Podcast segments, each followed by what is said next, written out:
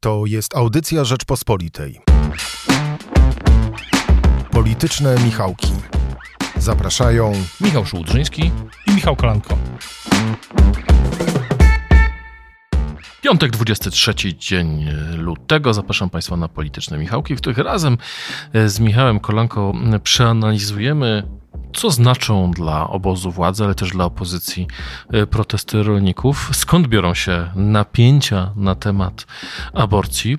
E, co opozycja e, może, o czym się możemy dowiedzieć w przypadku opozycji z deklaracji Jarosława Kaczyńskiego o tym, że jednak będzie startować ponownie na prezesa partii oraz na ile dla Donalda Tuska i dla całej koalicji 15 października, jak ona się chce nazywać, e, jakie korzyści będą płynęły z odblokowania Krajowego Planu Odbudowy przez Brukselę. Zapraszam na polityczne Michałki. Michale, może chronologicznie e, zacznijmy od protestów rolniczych, które cały tydzień trwają. Z jednej strony to zjawisko europejskie. Tak, mamy protesty we Francji, w Holandii, w bardzo wielu krajach. E, Berlin był zablokowany kilkanaście dni temu e, przez traktory. E, cel wszędzie jest dokładnie taki sam, czyli spowolnić transformację klimatyczną i zielony ład, który bardzo obciąża rolnictwo, zwiększa koszty działania działalności rolniczej, e, a równocześnie na polskim rynku przekłada się to na wzrost kosztów i obniżenie cen, które są efektem importu zboża z Ukrainy, ale też, jak mówią sami rolnicy, e, przypływają do nas produkty rolne również z Rosji.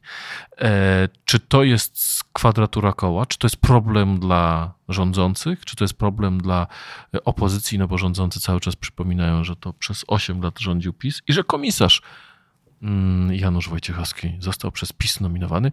Komisarza wezwano, Jarosław Kaczyński wezwał do dymisji. Do dymisji się nie podjął.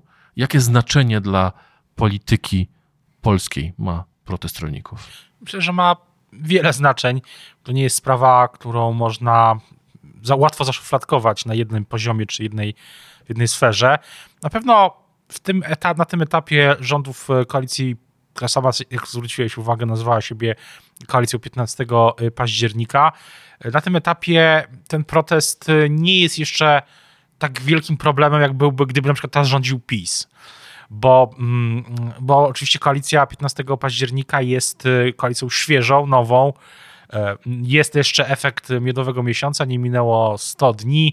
Jest euforia wyborców, y, jeśli chodzi minęło o. Minęło 100 dni od nowego parlamentu, ale nowy rząd. Nowy rząd oczywiście, tak, tak. To y, nowy rząd powstał dwa miesiące później z wiadomych względów tej akcji opóźniającej Prawa i Sprawiedliwości, która trochę ten festiwal zabrała, ale mm, to ten festiwal rozliczeń z, polityku, z politykami Prawa i Sprawiedliwości, rozliczeń PiSu, przepraszam, komisje śledcze, e, zmiany w spółkach Skarbu Państwa na kluczowych stanowiskach, e, no i inne informacje, które się pojawiają co, co chwila w mediach. No to jest ten festiwal, który napędza teraz też wzrosty, prawdopodobnie to jest to, co napędza wzrosty i zmianę miejsca. Z pierwszego na drugie spada PiS, z, z drugiego na pierwsze wzrasta Koalicja Obywatelska. Więc taki jest moment dzisiaj.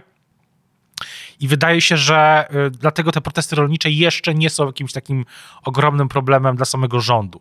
Bo ta atmosfera jest taka, że i nie tylko atmosfera, albo na, raczej narracja y, rządzących obecnie jest taka, że to jest rozliczenie rządów PiS, że te protesty są takim audytem rządów PiS. I to jest na dzisiaj, myślę, to się na dzisiaj utrzymuje, chociaż y, oczywiście y, są na przykład te transparenty, które tam się pojawiają, pisaliśmy... No właśnie, bo tutaj Donald Tusk... To już zaczyna być kłopotem dla rządu, no, który musi właśnie, się Donald Tusk... globalnie tłumaczyć z tego. Donald Tusk dzisiaj był bardzo zdecydowany. Mówił o... E, w swoich kolejnych wystąpieniach premier Donald Tusk zwracał uwagę na to, że no to jest zdrada interesów państwa, nawoływanie do Putina. Mieliśmy obrazki z wysypywania ukraińskiego e, zboża. No to już nie jest audyt rządów PiSu, to już jest takie harcownictwo, które znamy z protestów rolniczych na przestrzeni e, III Rzeczpospolitej. E, ale tutaj mam wrażenie, mm, skończyło się pole manewru rządu, bo jeszcze dwa tygodnie temu w Morągu Donald Tusk mówił, nie ma rozbieżności pomiędzy tym, co mówią rolnicy, a jaka jest, jakie są polityka rządu. wyjdę słowo, że też Donald Tusk podkreślał, że ten protest rolniczy nie będzie traktowany tak, jak PiS traktowało protesty w trakcie swoich rządów, na przykład protest nauczycieli, tak chyba no, no, jeździł Donald Tusk. Jeździł tam Michał Kołodziejczyk, mówił, ach właściwie, słuchajcie, no rozumiem was, zgadzam się z wami. No, Czesław Siekierski też nie był przeciwny rolnikom, ale ta antyukraińska, czy nawet prorosyjska czasami nuta spotkała się ze zdecydowanym oporem i mam wrażenie była takim punktem zwrotnym, bo game changerem. już nie można, o, była game changerem, bo już nie można było dalej mówić, że no to są tylko tam protesty o opłacalność rolnictwa. Nie no, jeżeli ktoś mówi Putinie zrób porządek z Ukrainą, no to jest coś już zupełnie innego i dlatego to bodajże w czwartek Donald Tusk tak mocno się e, podczas konferencji po posiedzeniu e, rządu, czy w, w, po konferencji w, w kancelarii premiera e, do tego do tego mm, odniósł bardzo mocno mówiąc, że przejścia graniczne i drogi dojazdowe staną się infrastrukturą krytyczną, to oznacza, że nie wolno ich blokować i można użyć e, zgodnie z ustawą mm, o zarządzaniu kryzysowym nawet wojska do rozpędzenia tych protestów. Myślę, że to na to trzeba nałożyć, zestawić to z, z kwestią e, no, bardzo trudnej sytuacji na froncie i tego, o czym też mówił Donald Tusk, o tym montowaniu, czy o no nie montowaniu koalicji, bo ona istnieje przecież tylko do tych wysiłkach Zachodu, żeby e, zrobić co można, żeby Ukrainie Ukrainę wesprzeć w tej naprawdę trudnej sytuacji. Zbliża się druga rocznica wojny. Nim Donald Tusk mówił we czwartek, e, rozstrzygają się losy Ukrainy teraz na froncie, ale rozstrzygają się też losy Polski. Tak, i to, to sprawia, że tak jak mówiłem wcześniej, bardzo trudno jed, na jeden poziom ten problem protestów rolniczych zaszufladkować. E, zastanawiam się cały czas, co będzie, jeśli, bo te kwestie dotyczące Zielonego Ładu, one pozostaną strukturalnie w debacie i oczywiście będą wpływać na rolnictwo no w całej Unii za miesiąc, za rok. Jeśli te protesty, na przykład ich fala wróci e, za rok, no to już nie będzie tego miodowego miesiąca. Mm, to już będzie taka, to będzie zupełnie inny, inny moment. I to myślę też, Donald Tusk doskonale sobie z tego sprawę zdaje. Myślę też, że E, no, że Prawo i Sprawiedliwość też ma z, tym, z tym protestami, jak z wieloma innymi rzeczami, kłopot, no bo z jednej strony prezes Kaczyński wezwał do dymisji Janusza Wojciechowskiego, co się spotkało z y, negatywną reakcją. Tak się zastanawiał, czy to miało sens w takim razie. Czy, czy prezes Kaczyński nie, pojaw, nie pokazał się jako osoba bez sprawczości, skoro y, nie może wpłynąć na kogoś, kogo sam uczynił no właśnie, to jest e, ciekawa rzecz, bo Jarosław Kaczyński e, zaliczył w tym tygodniu dwie m, klęski, jeśli chodzi o polecenia, które wydawał politykom kojarzonym z Prawa i Sprawiedliwości. Do samej sytuacji Kaczyńskiego wrócimy, bo nie możemy nie wspomnieć na przykład o liście Andrzeja Nowaka do Jarosława Kaczyńskiego, e, ale wróćmy do protestów rolniczych. Myślę, że mm, myślę, że jest e, tutaj e, ta sytuacja, jak mówię, strukturalnie jest długoterminowa, tak? I pytanie, na ile Donaldowi Tuskowi uda się wpłynąć, czy, czy w ogóle na ile zmieni się ta europejska polityka wobec, wobec rolnictwa. Nie tylko wobec rolnictwa przecież. Są przecież e, kwestie dotyczące budownictwa mieszkaniowego, ogrzewania i tak. To jest problem na wielu, płaszczy, to jest problem na wielu płaszczyznach, z którymi się wszystkie rządy będą mierzyć.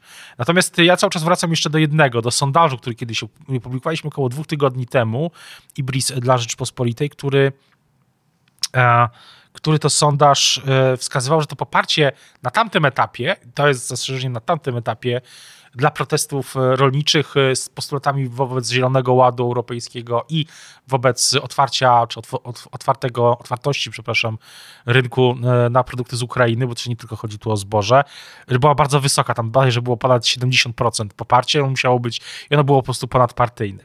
Zastanawiam się, jak teraz by wyglądało to pytanie, E, bo no, były te, te transparenty, tak. Z drugiej strony za chwilę, jeśli te protesty się będą utrzymywać, to za miesiąc lub dwa one się po prostu staną bardzo uciążliwe dla mm, Polaków, którzy poruszają się po Polsce, tak mówiąc lapidarnie.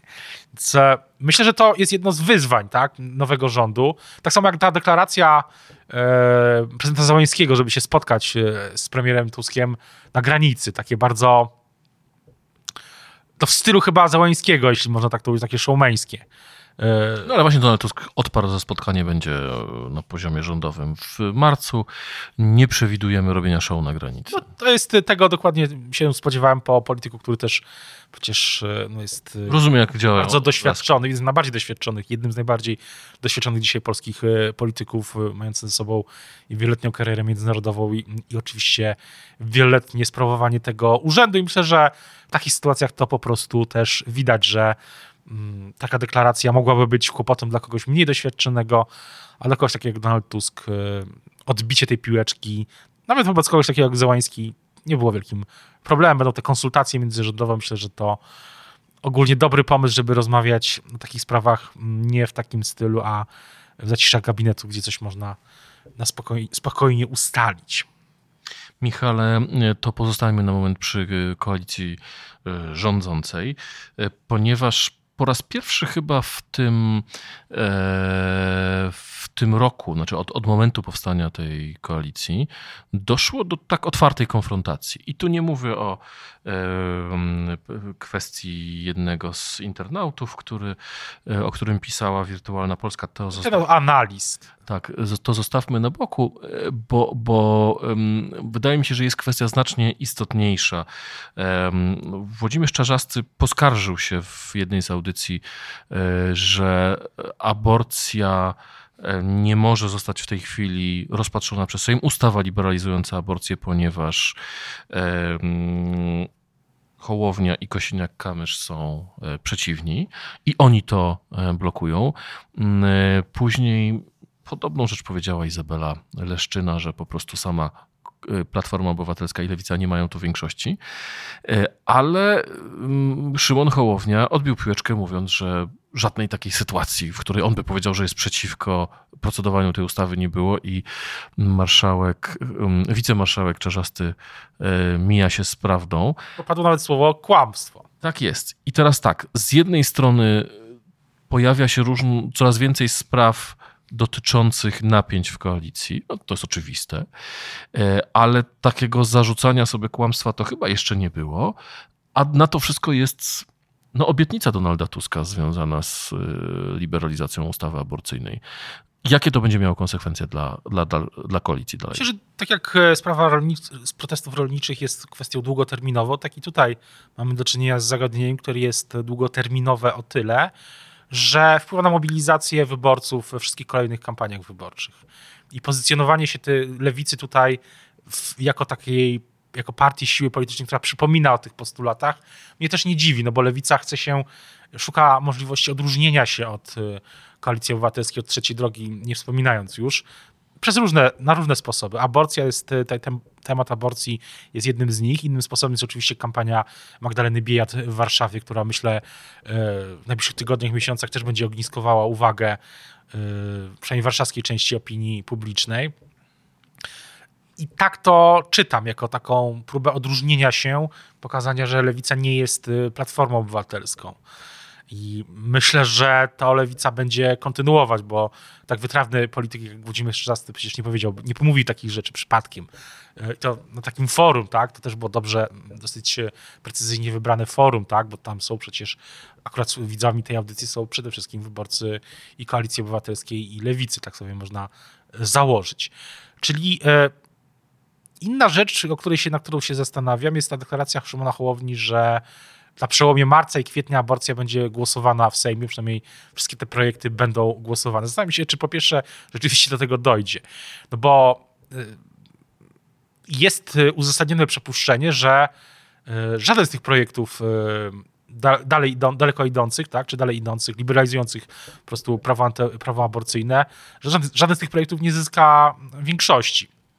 No i e, pamiętam, pamiętam przecież, jak to było przez 8 lat e, poprzednich rządów, że każde przegrane głosowanie, nawet w jakiejś technicznej sprawie, było przez ówczesną opozycję traktowane jako sygnał, że koniec, następuje koniec tamtej władzy, koniec PiSu.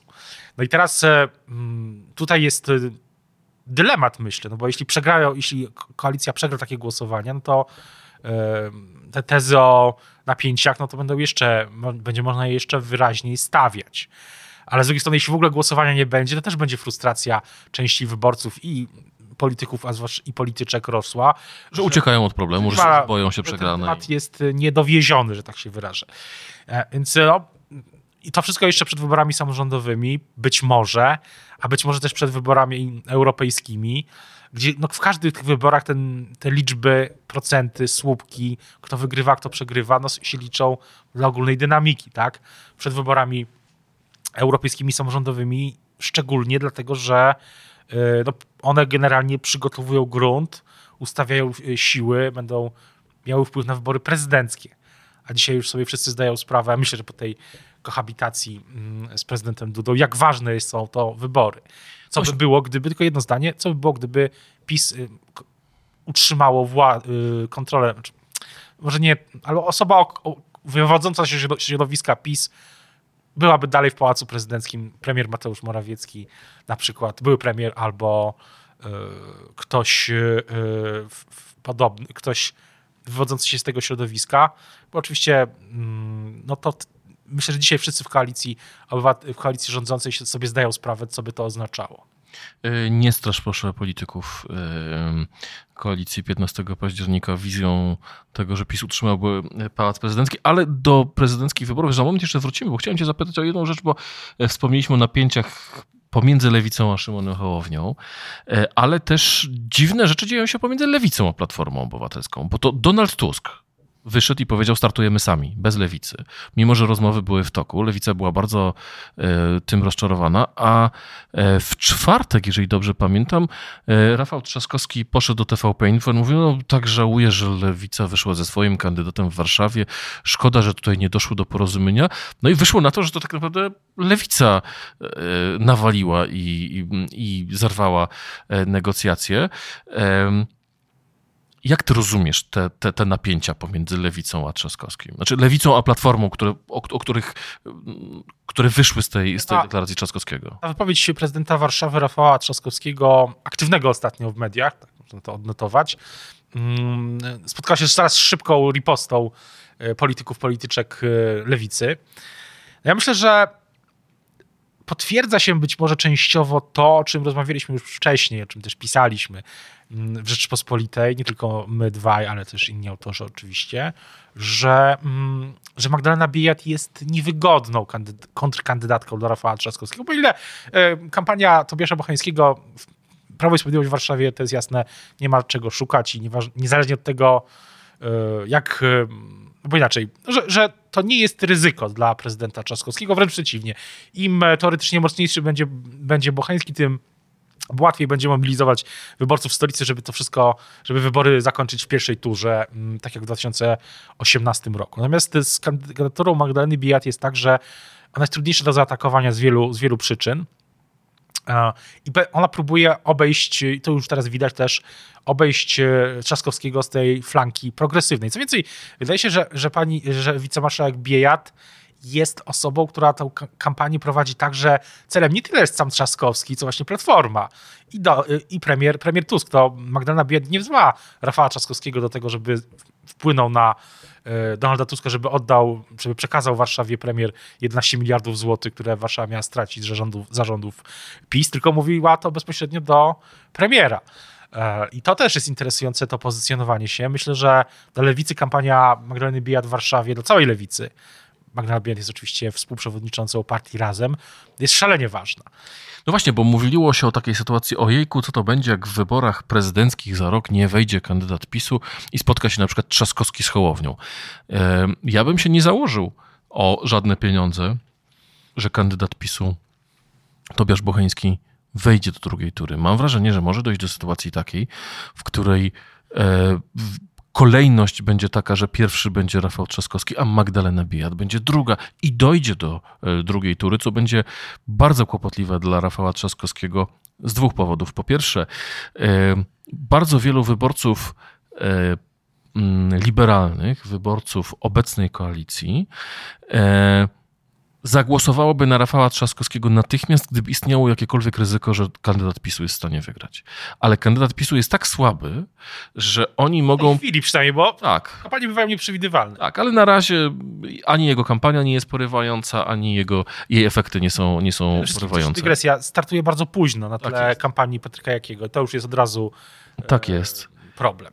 I w związku z tym może się pojawić taki mechanizm, o których ja słyszałem, tylko jak ja mówię, to jest na razie e, dowód anegdotyczny. Słyszałem kilku prominentnych e, i dosyć wpływowych w, w, w mediach czy w mediach społecznościowych e, sympatyków opozycji, którzy mówią, Koalicji. Głos, za ko- koalicji, tak jest, którzy mówią, zagłosuję na Magdalenę Biejat, żeby y, Trzaskowski dostał ode mnie nauczkę, żeby wiedział, że się musi napracować. I to jest pierwsza rzecz, że może się pojawić taki głos, że no być może nie wszystko nam się w Warszawie podoba, ale skoro nie ma zagrożenia, że wygra PiS, to możemy zagłosować na Magdalenę Biejat. Plus druga rzecz, oczekiwanie czy punkt startowy Rafała Trzaskowskiego po wyborach, które miały miejsce w 2018 roku, gdy bez problemu e, rozbił w pył e, Patryka Jakiego w pierwszej turze, są takie, że jeżeli w ogóle dojdzie do drugiej tury, to już będzie kłopot Rafała Trzaskowskiego, a, jeżeli dodatkowo jeszcze się będzie musiał spotkać z kandydatką lewicy, to już będzie tym trudniejsza sytuacja, ponieważ to on się pozycjonował jako taki progresywny kandydat, na którego lewica może głosować na przykład w wyborach prezydenckich dla Polski. I mam wrażenie, że to, jeżeli do czegoś takiego dojdzie w Warszawie, to będziemy mieli zupełnie nową sytuację.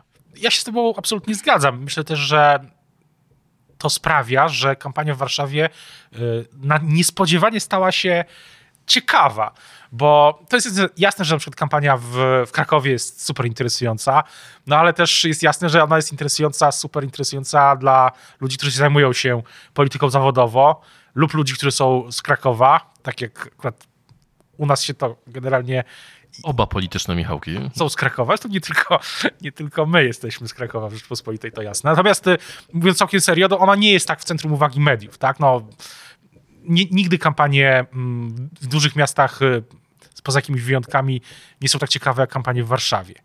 I mm, oczywiście ta kampania w Krakowie, tam jest jeszcze inna sytuacja, bo tam nie ma urzędującego prezydenta, on zrezygnował, czyli Jacek Majchrowski, Znaczy nie ma go w stawce, tak? Nie ma go w stawce. Bo on jest w Tak. funkcji jeszcze. Tak, tak, oczywiście. I tam e, też e, na pierwszym miejscu liderem sondaży jest Łukasz Giboła, kandydat niezależny, a nie ktoś, e, a nie kandydat e, Platformy Aleksander Miszalski. No ale to, to nie przyciąga tak uwagi, to nie wpływa tak na dynamikę ogólnokrajową. Więc dla lewicy wszystko, może nie wszystko, ale wiele rzeczy jest w rękach Magdaleny Biejat i jej sztabu, co też jest o tyle w ogóle interesującym zbiegiem okoliczności, czy takim rozwojem sytuacji, że przecież Magdalena Biejat, tak jak mówiliśmy, jest e, współprzewodniczącą partii Razem. Partia Razem nie jest w rządzie. Spektakularnie odmówiła wejścia do rządu. No i teraz Magdalenie Biejat jest chyba łatwiej tego, ten rząd krytykować. No i za to spotykają krytyka, e, ponieważ ci wierni w mediach społecznościowych sympatycy partii Donalda Tuska zapisują ją do PiSu, ale ich zostawmy.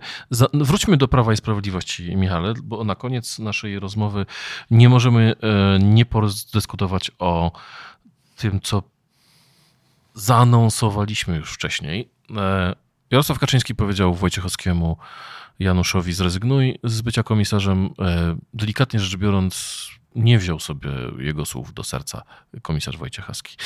Prawo i Sprawiedliwość powiedziało e, Monice Pawłowskiej, proszę nie przyjmować mandatu po Mariuszu Kamińskim, ponieważ naszym zdaniem Mariusz Kamiński wciąż jest, wciąż jest liderem em, politycznym PiSu i wciąż jest posłem. Nie uznajemy wyroku sądu. No ale wreszcie pojawił się cios z nieoczekiwanej strony. Andrzej Nowak napisał Jarosławie Kaczyński odejdź, zostań e, emerytem, oddaj partię w rękach, w ręce albo Patryka Jakiego, albo Przemysława e, Czarnka. I tu nagle we czwartek Jarosław Kaczyński mówi, a wiecie co, przemyślałem sprawę, zmieniłem zdanie, obiecywałem, że nie będę startować. Ale Polska jest zagrożona, więc Tak, tutaj będzie zamach, zamach stanu. Powiedział, że, że 217 artykuł, jeżeli dobrze pamiętam, kodeksu karnego grąż, g- grozi em, Donaldowi Tuskowi. Przypomnijmy, chodzi o zamach, zbrojny zamach stanu, za to grozi dożywocie.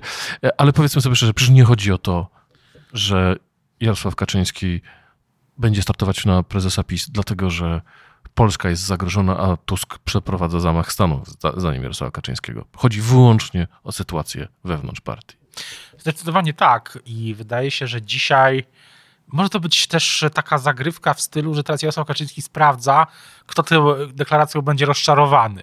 E, czy będą jakieś e, teksty w mediach w stylu wpis, e, tam frustracja po deklaracji bo to byłoby nowum, powiedzmy sobie szczerze, bo wszyscy politycy PiS, jak jeden mąż oczywiście publicznie mówią, że chcieliby, żeby prezes Kaczyński był prezesem jak najdłużej, no a w kuluarach to już słychać coś innego, więc ciekawe, czy rzeczywiście teraz tak będzie, że pojawiają się anonimowi politycy PiS, którzy będą narzekać na prezesa, że miało być inaczej. Prezes Kaczyński będzie pewnie może bada wewnętrznie reakcję.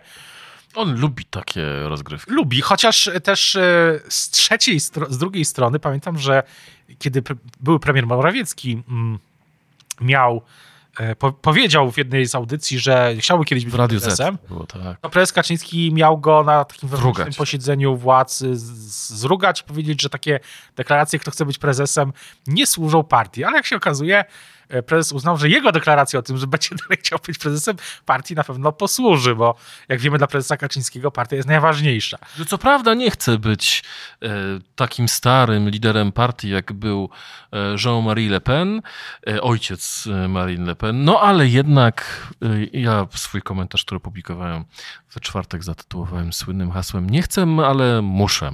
A też wiele osób komentujących deklarację prezesa Kaczyńskiego już zauważyło też jeszcze jedną rzecz, że e, no oczywiście teraz tak prezes mówi, może chce też uspokoić sytuację, te wszystkie deklaracje, różne, czy tam wewnętrzne też deklaracje, czy wewnętrzne takie jakieś pozycjonowanie się, no ale że za rok e, tyle wody w Wiśle upłynie, że ta deklaracja też nie może być może być inna. Być może to jest taka, takie zwieranie szeregów też przed właśnie wyborami do samorządów, które są, zapowiadają się na trudne dla Prawa i Sprawiedliwości.